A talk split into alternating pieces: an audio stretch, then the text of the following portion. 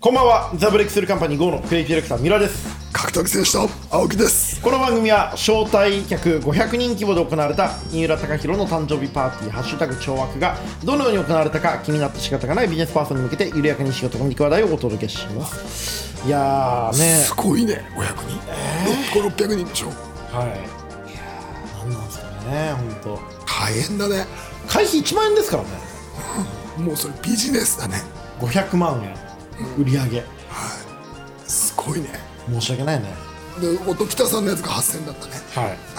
政治家のパーティーより高いし、政治家のパーティーより人来てましたね。いすごいねなんなんですかね本当僕お酒も飲まないんでずっと冷静なんですよあシラフなんだそうだからいやだからなんか申し訳ないなっていう気持ちずっといましたけどねまあ、でもやったなあんただから、ね、あでもすごい楽しかっあそう、たすごいことがいろいろ起きた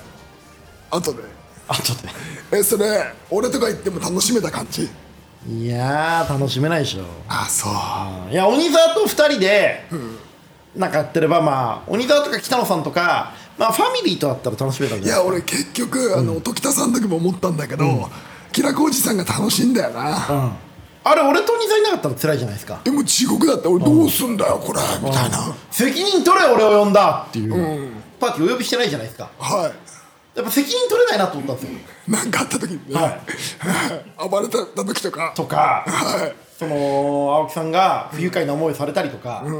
楽しめる人しか呼びたくないなよよ呼ぶべきじゃないなと俺思ってちょっとあれ楽しむ同僚ないかもな。ああいう同僚とかじゃなくて、うん器がないよあれ。うん。いやーでもあれないねね。う朝の工事は楽しんでましたん。やっぱだからあのパリピっぽい人じゃん。まあまあ朝の工事明石学徒は楽しんでましたし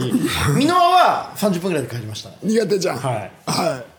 まあまあそんなもんですよね、まあでもいろんなことがありましたねあそう。はい。あれはなかなかちょっといい経俺験はなんかあのあれでしたあの前にその箕輪さんとはい高田トークイベントね馬場のトークイベントはいやってたんだけどそれがやっぱ面白かったですねああーどうでしたどんな話してましたのずーっと30分ぐらい20分からいかにスパで鈴木すずみに叩かれたことが辛かったかって話をずーっとしててま あえどっちまがどっちがあいや箕輪箕輪がねうんめちゃくちゃ根に持っててんあの野郎っつって芥川賞落ちろってずっと言っててガッポジだとかってずっと言ってた書くなよとかって言ってずっと喜んでたみんなでね一緒にねシンガポール行ったのにねで大変だったんだなってお前いつもその話するもんなって結構その話スルーないですねそうだよ本当に傷ついてんだなと思って多分そんなにこう切られてないけど友達だと思ってたんでしょうねやっぱそねうあと文学の方の人からのヘイトとかにも疲れてるとこに行かれた感じがあった一から番こう仲がいいと思ってたはずのやつがっお前まで叩くのかみたいなのていうのがあはったと思ったから傷つきますよねね、あれねちゃんと根に持ってんだなと思ってしくしくと面白かったねやっぱりかすり傷も結構痛いですから痛かねったんだなっていうまさにお前はあの大変だったなっていう大変だったなっていうのを再確認してきましたねあ青木さんって忘れられない裏切りとか忘れられない罵倒ってありますあー俺あんまないかあな本当ですか結構いろいろ罵倒されてるんでまあまあまあそうですよねでもなんかその時その時過ぎれば大丈夫ですねまあ僕もそうですねうん俺でもなんだろうな自衛物に倒されて医務室でこうなってる時に、はいあのかその当時一番偉かった加藤さんっていうのに罵倒されたのが一番びっくりしました倒れてる時に あ嘘俺こんな扱い受けんだと思ってへえと思ってたのが思い出しますなんねて言われるんですかえなんかね自業自得だお前はって言われて自業自得うんは覚えてますねああそうなんだなみたいな何が自業自得なんですか要はにあんな逃げてやられてるの自業自得だあ面白おかしくやったからだあとお前ふざけんじゃねえみたいなのずっと言われて怒られてるのをああそっかみたいなでもちゃんと狂ってますよねでお会いしたことないですけどちゃんとで自業自得だって言われてニヤニヤって思って、でやっぱりそだから俺それでやめんの決めたからあそれがきっかけだったんですねその時にあここ飲み込んでいつかこれ傾いた時に一目散に逃げてやると思って一目散に逃げたんですよあね、ーまあでもずっとしょってましたけどねそれまではい、でずっと黙ってて終わった瞬間に逃げたんですねああなるほどねはいあれはあれはその時もう気持ちが動いてたんですねそれがきっかけですねだから、あそういうのはだけどもうそんくらいかなここねぎらってくんねえんだってはいそんくらいかな、はい僕あのまさにこのはい500人のパーティーの直後にお会いしたこともない港区議会議員の方からですねツイッターで「パパ活ねぎり当時のパーティー行ってる人たちどんな神経してるんやろっていうですね過酷なツイートをいただきま して迫力ありますよねこれ大丈夫なの何なんですかねこれどういう人この人なんかよく炎上してる人だよね多分そうですねでそれでその後このツイート批判するやつは当該経営者を支援者として呼ぶような国会議員にはだんまりマジで軸がない批判してもいいけどクレーム言う先間違ってるそういうやつが社会の足を引っ張ってるそれまあ消してないんですかはそれはちょっと後で送っていただいていいですかいリツイートすんなよもうリツイートしないけど拡散すんな何なんでしょうねあのお便りいただいてますはい、えーラジオネームふわふわきんに君さんからいただきました青木さん皆さんこんにちは人生交差点毎週楽しく拝聴していますさてさて日々戦い続けている青木さんと三浦さんに質問がありますお二人は何か勝負事やここは自分にとって大事な局面だと思った時に験担ぎのようなことはしますかよかたな質問で大変申し訳ありませんがもし何かあれば教えてくださいちなみに僕は勝負事がある時は禁欲して神経を研ぎ澄ませて臨んでいますはい青木さんお願いしますゲームは担ぎませんねえ担がないよねは僕はね僕も原は担がないんですけどあの大事な打ち合わせとかプレゼンの前はヤクルト1000を飲んで脳に糖分を補給してから話すようにしてますねい昔さみちピルクル飲んでたんでしょ毎日、はい、はい、今はヤクルト1000ですピルクルカロリー高いからねヤクルト1000も高いです高いんだよねはい、どんどん太ってますはい以上ですはいはい、えーふわふわきんに君さんありがとうございますこれからもね番組の感想質問などリスナーからのお便り大変長くねお待ちしております盛り上がってきましたね青木さんいや盛り上がってっていうかすごいよおじ、おじおじすあご面い白よかったのが僕の誕生日会でまた前田裕二君とショールームのはあとワンメディアの明石学徒さんと浅野浩二さんとか箕輪とかみんな集まってそこに真ん中に瀬野優香がいてイエーイってやってる写真が上がっててみんな楽しそうなんですよそれで瀬野優香がインスタに上げてたら「致死量のおじ」って書いてあってあもううんってなりましたねい致死量のお致じ死量のおじですえよ俺とかももうおじって言われちゃうのかなおじだよなんで言われない可能性がある風なの今マジで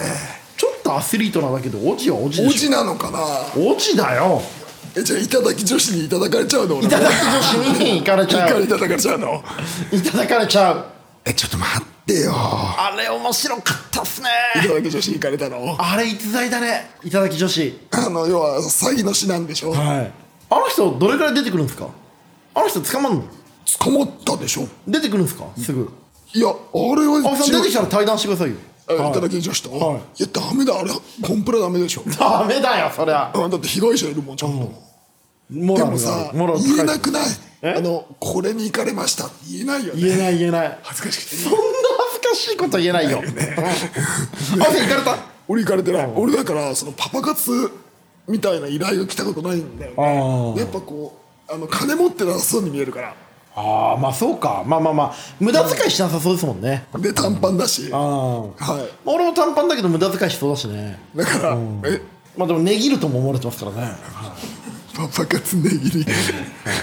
はい、三浦貴弘と青木真也の人生交差点。この番組は東洋経済新報社、一般社団法人フィードフォワード協会の提供でお送りしてまいります。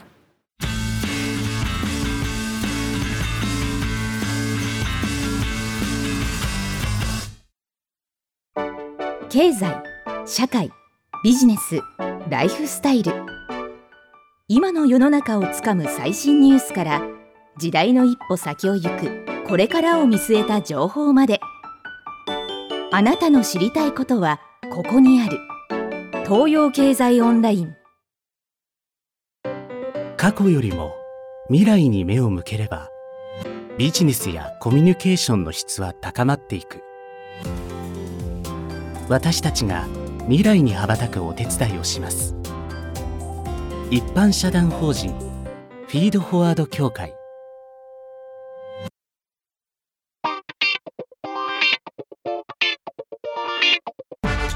というですね、今日はいろいろちょっと聞いていきたいこと、青木さんたくさんあるんですけど、まずメインテーマ聞いていきましょう。え俺が聞きたいことの方があるいやー、ありますよ、青木さん。青木さん来てることありますなんか。なんか、はいそんな罵倒されてる人に聞きたいことの方がいっぱいあるけ どはい俺が喋った方が安全な気がするはいはい気合と塩梅というテーマですけれども、えー青木さんノートで30歳くらいの頃は怪我をするかしないかの境界線の上を歩くような練習をしてこそ人前に立つ資格を得られると本気で思っていたとおっしゃっておっしゃっていましたしかしその一方で40歳になる今まで一度の手術も骨折もないというのは非常にバランス感覚に優れているからなんだと思います青木さんはフリーで働いていくのだったらまずは何でもやり抜く気合ハードワークありき自分だけハードワークをすればそれがアドバンテージになるとおっしゃっておりました極真空手の創始者大山スタ先生の言葉に技は力の中にありという言葉がありますが余白を楽しむという表現を使う青木さんは気合によって生まれたアドバンテージを扱う術にも長けているように思います視野の広さとバランス感覚に優れている青木真也に学ぶ自分の売りを作るための気合とそれを扱う塩梅について聞いていきたいんですけれども青木さんハードワークはでも必要でしょ絶対必要ですうんでもあの最近は僕思うのは、2年とか3年のハードワークでいい気がするああそういう青春を費やした時期があるからこそその貯金で生きていけるってことのはあると思うんです、はいだって厳冬者箕輪さんも23年じゃないですか、超ハードワーク期は、はいはいはいはいでまあ今のんびりしてますもんね、いい意味でで桜庭和志も実はブレイクした時期って23年なんですよ、でしょだって2000年前後じゃないですか、桜庭和志でさえブレイクは23年だと青木真也は青木真也はなぜか知らないけど何回かあるんですよね、それが得意なとこなんですけど長いし複数回やりますよねはい、あるんですけど、その要は23年頑張ればいいんですよねーなとにかく今気合だからやれよっていうのができるかどうかが、ああ勝負どころでね、うん、分かれ目な気がしはいますはねいはいはいはいはいはい鈴木みのるさんとかってどうなんですかずっと長いですよねあの人もねあの人はやっぱりもうほんとフリーの鏡だと思う結構鈴木さんに関する青木さんのリスペクトすごいですよねあの家臣さんとか藤田さんみたいな昔からのリスペクトと違うプロとして向き合うことによって生まれたリスペクトですよねいやすごい、あれはすごいっすどこで一番それ感じるんですかいやもう仕事断らないってことです、で鈴木さんこの前対談させてもらってよかったのは、すごいなと思ったのはなんで断らないんですかってやっぱりあのこの仕事できないって思われるのが嫌だ悔しいっつってで全部来た仕事は絶対形にしてみせるっつって、青木さんもオファーほとんど断らないでおなじみじゃないですか俺本気で断らないっすそれやっねぱり鈴木みのりに近いところあると思うんですけど青木さん子供嫌いじゃないですか、子供番組のオファーとかどうしますやるよやりますか好きになるよその瞬間、その瞬間好きなのは嘘じゃないからあまあまあそうですね、どんな時でも今好きって言えばねありですもんね、はい、やると思うやりますかでもそんくらいあの俺は仕事だったらやります青木真也の子供番組ぜひお問い合わせお待ちしております、でも年齢で言うと、青木さんが今4040 40あの金原さんがクレベルさんに勝ちましたねはいあれは青木さん戦前からありえると思ってましたけど、どうご覧になりましたあなんか、結局ライジンのフェザー級っていうものは、朝倉未来によって朝倉未来のおこぼれをもらう社会なんですよ、幻想というか、まあまやかしの一つだと思っていて朝倉未来に勝てば幻想をもらえるし朝倉未来に負けても幻想をキープできるしでそれを作ったものなんですよ、それがめくられただけああなるほど朝倉未来に勝ったことによってクレベル小池幻想が生まれたがそれが淡々と金原さんに暴かれたっていうそ見うだから立てあの見立てられたっていう、それもちょっと働いてた嘱託職員にめくられた感じですっね、ていうねことです本社の社員じゃないですもんねそうだから食卓なんですよだから俺は思ってたのは、普通に勤務してて給料3分の1とかには減らされてまではいはい働かはいねはい働かねえよみたないるほなどこなるほとどなるほど業板には戻れないと戻れないよみたいな雰囲気がやっぱ俺が感じることでそこで言うと金原さん金ちゃんは、いい思いしてこなかったんでずっとまあだからあの人キッドに勝ってるのにあんなに知名度ないのおかしいですよね っていうかだから、まあ言ったらそういうことなんですよいやいやだから悪い顔なんでいやなんでだってより悪い顔すんなえ だから、その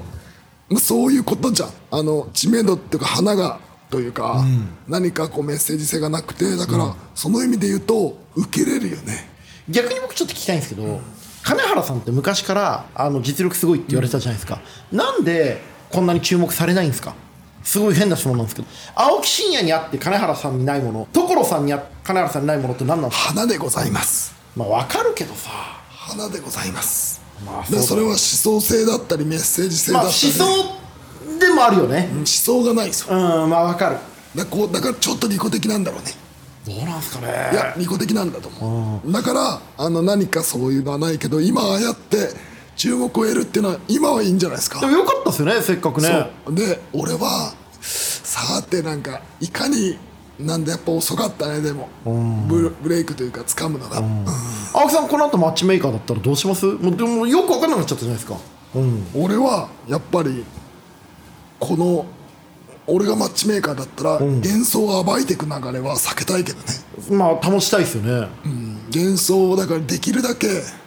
あの外部を入れずに箱にもっと箱庭にするでしかもないけど食卓社員が暴いちゃったじゃないですかバッてだからその中で、まあ、食卓社員暴いちゃったけど、まあ、それもじゃんけん回せば年齢もあるし落ちてくんで、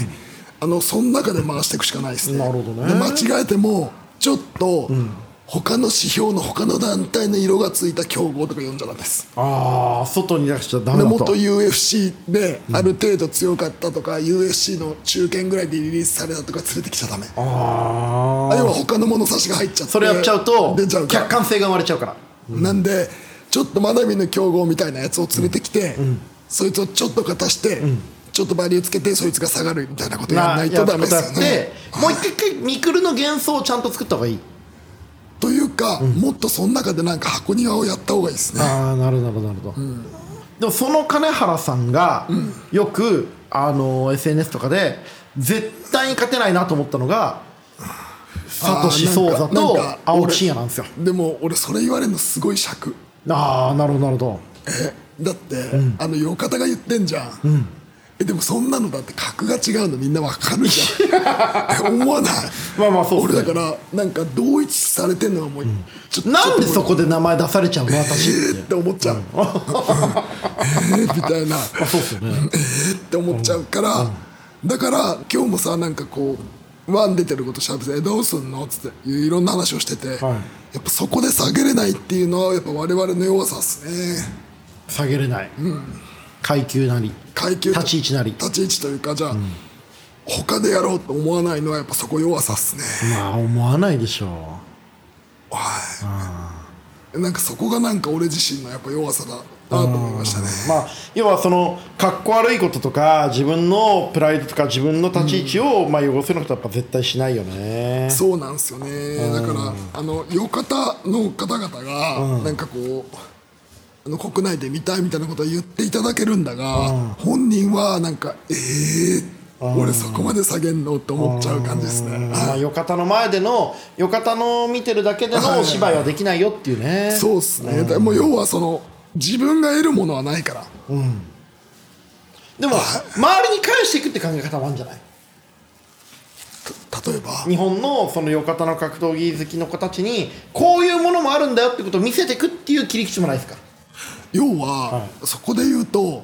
俺もう国内の人に世話になってないんですよね団体とかも含めてまあまあわかるよだから返す相手がいないというか、だからもし返すんだったら俺が返すのは最終的に、まあ、ドリームで拾ってくれた加藤さんぐらいだね、それ以外に返すことは多分俺はないんだよね、はい、加藤さんに返すものももうないですからね別にねでもで加藤さんがいないからねいないでも加藤さんが団体やってれば、返そうって気持ちはあるんだああけど本当ですか加藤さんはあるバラさんはないだって 俺だって俺バルさんに育てられてないもん、変なとこやっぱ義理がたいからね青木さんだねってバルさんと仕事したことは要は桜庭さんの1回だけなんだもんあそうでしたっけ、あそっかドリーム触ってないからかそうバラさんがでプライドも、あの要は俺は武士道の方だったから加藤さんなんそれは、だからバラさんと仕事したのは榊原さんと仕事したのは桜庭さんだけなんですよあそういうでことかもっと言うとそこは俺イーブンだと思ってるからあの別にまあそうですよね別にイーブンですよね、うん、貸し借りないですよねあーまあはこの瞬間ね、はいうんやっぱりだから青木真也がそこにこう意味があると思えるような場面座組を作れんの国内でっていうのは難しい問いですよねいでないですよねう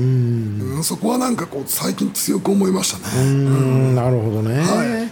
でもなんかその金原さんとか青木さんとかやっぱ今でもこう強いのはそれこそ箕輪がねツイッターであ X で自分が見てた時代の格闘家たちが今の令和の格闘家に勝ってるのを見て、あの自分たちが正しさを証明されてるような気持ちになるみたいな嬉しいってこと書いてましたけど、やっぱりそのハードワーク論理というか人生のうち何かこう燃やし尽くした瞬間がある人間の強さみたいなものを表現してるような気も勝手にします僕らよかったはね。それも瞬間だけだから、要はその上の世代が勝ち続けるってのは無理なんで、まあまあまあまあ瞬間の灯火ななことも分かっていて、だからそのなんか俺らの世代が強いみたいな話じゃないんですよねだからそこもよく分かってて、なんかあんまりだからねこう周りが言うほど僕らの世代が誰か勝ったとか、で自分自身がまだやってるみたいなことに対して、今やってるからずっとできるみたいな期待を持ってないなるほどねそこはめちゃくちゃシビアなんかこう今ちょっと40代で今の世代がちょっと上来てもっとできるから、で5年10年ぐっと先見ようみたいなことよりもじゃあどうやってもうつなげていくかとか、どういう芸風に変えていくかみたいな方にちゃんと冷静に考えてます僕は。なるほど、なるほど。はいうんまあだからそこは本当に青木さんその視野が広いっていうか引きで見てるというか冷静になっちゃうねずっとねえだって普通に考えて、年齢って、歴史見れば分かるんだから、まあまあまあそうですねはいと思いますよ、はいまあね、はいまあでもそれでも40歳の青木真也がこれからどういう戦いをしていくのかっていうのはやっぱりみんな見たいからねどういうことをするのか見たいんだと思いますどういう選択この人していくんだなっていうのは見たいんだと思うんですねそれ僕自身も読めないし、はまあ、マッチメイクを受けるか受けないかも含めてね、はいまあそういう意味では今回のね娘視線の試合とかねこの試合をやるんだっていうことにやっぱ意味があるなって僕も思いますよい、そうですね、はい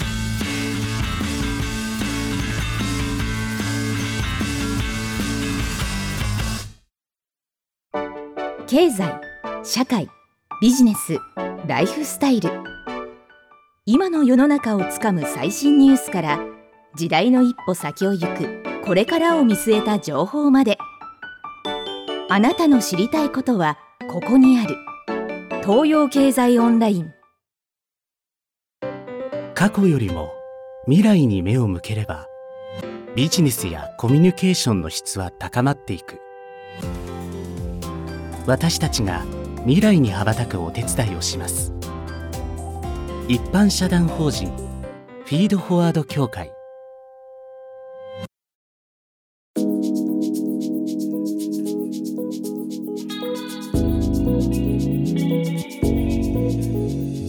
答え合わせはまだ先おうということで、えー過去や現状にとらわれてしまいがちな人に対してその人が自分の未来に向けて行動することができるように促すフィードフォワードというフレームワークがありますこのコーナーではリスナーからのお悩みメールに対しフィードフォワードの精神でポジティブなアドバイスをしてまいります大丈夫ですか青木さんポジティブなアドバイスはい僕ですよねポジティブ得意だよはい、それではメールを読まさせていただきます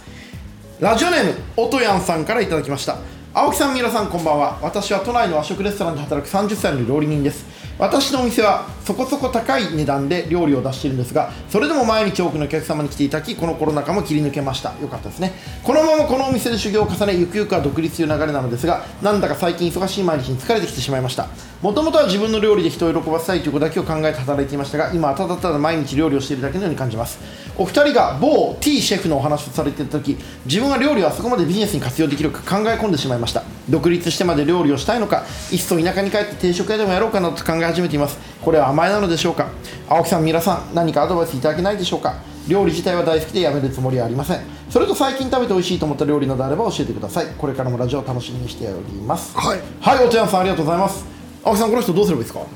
この人ははまだしばらく勤め人でいいんじゃないですかね、はいまあ、料理が好きだし、そのビジネスにしたいという気持ちもないんだったらそんなに焦る必要ないとはい、でなんか俺さあの町中華とかも含めて思うんですけど、はいやっぱめちゃくちゃ大変な仕事じゃん、料理人大変料理に大変じゃん、であの得というか利益が出るか出ないかって結構微妙じゃん、難しいじゃん、ですごいこう難しい商売だと思うんで、なんか本当になんかこうかける気合というか覚悟ができない限りは、軽くやんない方がいいと思うんだよね料理ってあのすごいですよねそのものすごい時間かけて仕込んで作ったものが、一瞬で目の前から消えていくっていうすごいこう、消えていくアートみたいなもんですよねし、町中華とかさ、定食屋で言えばさ、1,000円前後でさ、一日何何人さばけばいいよみたいな、100人さばいたって10万円でしょ、で場所代と人雇ってとか考えたらええって思っちゃうじゃん、で仕込一人でやったら仕込みもあるし、なるとやっぱこれは本当に大変な商売だからいやだからまあこの人もともと料理好きだったのが、料理を楽しむっていう気持ちが今ちょっとなくなっちゃってるって状況なんですよねで多分ねあの楽しもうと思わずにでもなんか楽しめるぐらいじゃなきゃ無理なんだと思うよ、あの普通になんかこうなんか儲けようとかしたら無理なんだろうね、まあ、なんで、えっと、いろいろしんどいこともあると思うんですが、まだね、独立とか焦んなくていいと思いますよ。で、その上で、まあ、自分の料理をこう人を喜ばせたいっていう気持ちと、今もうキャパオーバーで毎日料理、毎日料理ってなってるところだと思うんですけど、なんかね、こう、自分が料理をなぜしてるのかってことをちゃんと考えた方がいいかもしれないですね。本当に好きだからやってるだけじゃなくて、なぜ好きなのか。ななぜ料理のここに感動するのかっていうその自分自身の Y をもっと突き詰めて考えないとこう流されていっちゃうんだなと思いますねやっぱ商売を外して考えないとダメよ、まあ料理も格闘技もそうだけど、なんかいくら儲かるかとか、これうちは安いんですよみたいなことを言い始めると、やっぱ崩すと思う、うん、誰の真似でしたっけ今のうちは安いんですよは飛ばさんですね、 あのー明石さんが6000円のランチコースでお肉を一番いいステーキを頼んだら9000円アップセルされて6000円のコースで9000円のオプションってなんだよって言ってブチ切れてましたね1万5000円になったってこと、なんてことはですよねうんよく安いですって言うじゃん飛ばさん、はいうちは安いですって言われて、あれもよくないですね俺は安いと思わなかったっていう、あのいい話がありますよねはいはいはいはいはい、はいっていうまあこともあるんでまずはその自分がなんで料理やってるのかってことを突き詰めて自分に自問自答をね何度でもやってくださいそれによってねこう自分自身のこの料理に対する気持ちとかねまた蘇ってくると思うんでさて青木さん、いあちなみにあの最近食べて美味しいと思った料理なんですかなんなんだろうな最近なんだろうねちょっと出てこないなんかあるんですか僕ねあのーこの間福岡市の屋台で食った焼きラーメンうまかったですね焼きラーメン豚骨ラーメンなんですけどこれなんだろうと思って、まあ、もうラーメン食って替え玉した後に「いやもうラーメン焼きラーメン食う」って言われて「いやラーメンも食って替え玉食ったんでいいです」「いや焼きラーメンだから別物だよ」って言われて、まあ、食っちゃったんですけど別物だから食っていてもなんかおかしな話なんですけど、まあまあ美味しかったですね普通にえーまあでもなんか俺基本的に何でも美味しい人だかまらあまあそうですよね僕はコそンディションさえ良ければ何でも美味しいもんなんですよね、はいしかし6000円で9000円って面白い話です面 白いねですね新しいというわけで明石のね ラクトが起こるっていうのはいいんだよ、はい、というわけで、えー青木さん、はいおとやさんの宿題は何ですかいやまず料理が本当になんかどのぐらい好きか確認する、はい自分自身にちゃんと聞くっていうことをやってください。自分と対話するって意外にみんなね、やらないんで、こう、なあなあで過ごしちゃうんで、自分と対話するということをやってください。えー皆さんからの悩み、そしてこうなりたい、こういうことがしたいというメールをお待ちしております。はい、ということで今日はね、前半戦盛り上がりましたけどね、いろんな言っていいこと、良くないことありましたけれども、こ今日はここまでです。えーこの番組では感想やお便りもお待ちしております。感想は X にて、ハッシュタグ、三浦青木哲学か、すべて小文字で、三浦青木アットマーク、jorf.co.jp、miuraaoki アットマーク、jorf.co.jp までお願いいたします。この放送は、ポッドキャストでも配信中です。人生交差点で検索してみてください。また、オーディオブック聞き放題サービスでは、ディレクターズカット版を配信中です。オーディオブック .jp で人生交差点と検索していただくと、ここでは話せない裏話を聞くことができますので、ぜひアクセスしてみてください。お相手はザ・ブレイクスルーカンパニー GO のクレイジーディレクター、三浦と、格闘技選手の青木でした